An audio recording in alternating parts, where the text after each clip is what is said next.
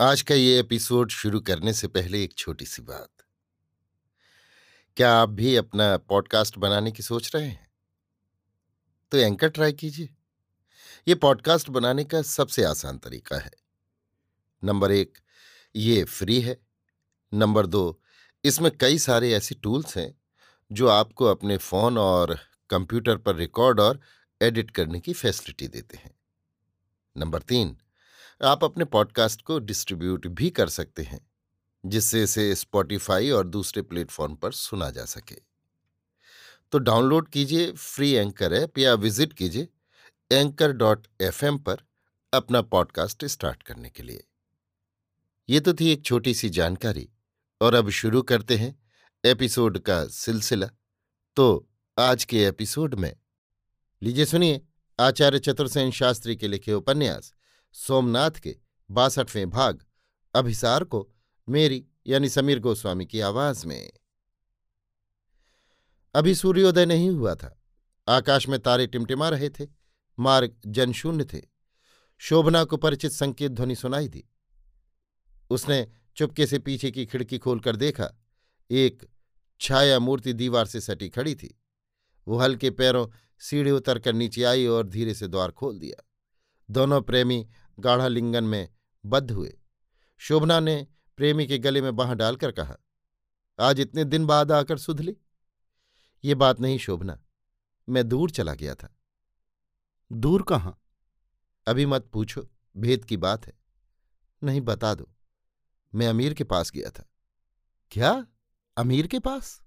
शोभना का मुँह भय और आश्चर्य से फैल गया।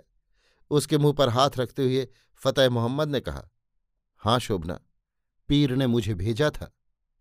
तुमने अमीर को देखा? अमीर ने मुझे प्यार से थपथपाया और कहा, बरखुरदार, तुम तो जैसे मेरे एक होनहार से पैसालार हो।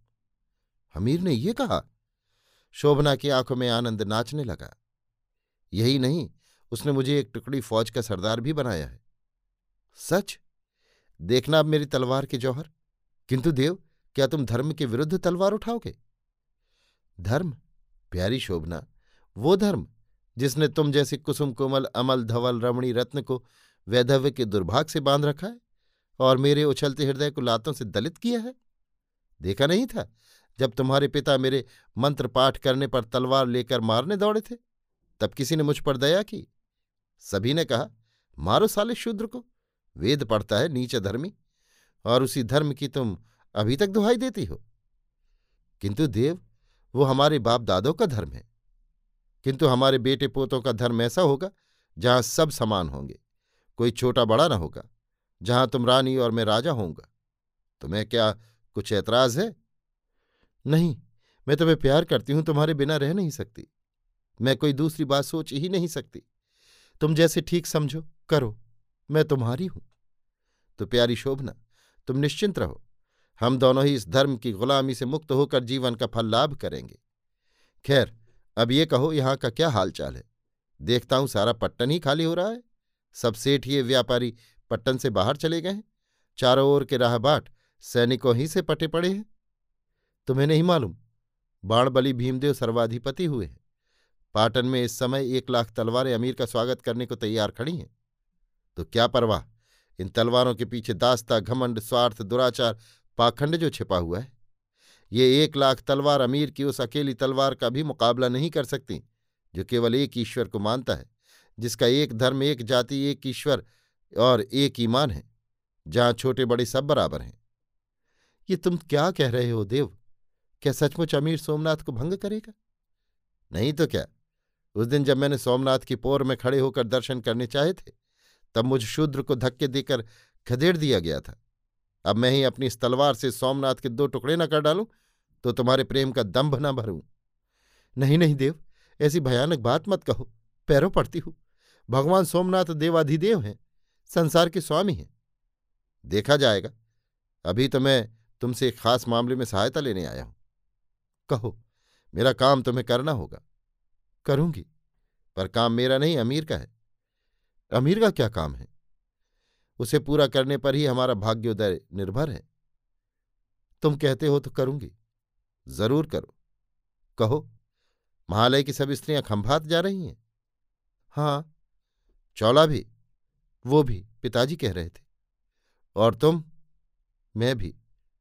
ठीक है तो सुनो, जैसे बने छाया की भांति चौला के साथ रहो, उसकी विश्वास भाजन बनो, एक क्षण को भी अपनी आँखों से उसे ओझल मत होने दो।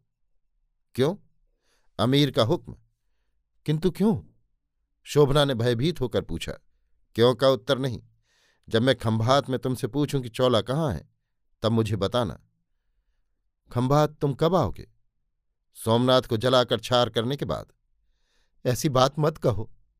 खैर, कहो, कर सकोगी? करूँगी। तुम कब जा रही हो? आज ही रात को यान जा रहा है उसी में।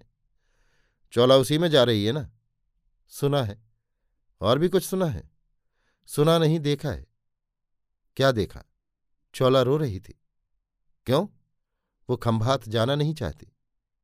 किस लिए? वो बाणबली को प्यार करती है। सच? जैसे मैं तुम्हें। झूठ? नहीं। तो फिर? वो गंगा से कह रही थी। तब? गंगा ने कहा, जाना होगा। सर्वज्ञ की आज्ञा है। चौला ने सर्वज्ञ से नहीं कहा?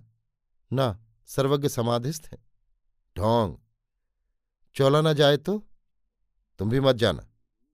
कैसे? चौला की सेवा में रहने की आज्ञा लेकर। आज्ञा कौन देगा? तुम्हारे पिता आसानी से ये व्यवस्था कर देंगे, उनसे कहना। ऐसा ही करूँगी। बस तो एक प्यार, यहाँ नहीं, खंभात में। तो यही सही। युवक तीर की भांति द्वार से बाहर जाकर मकानों की छाया में लोप हो गया।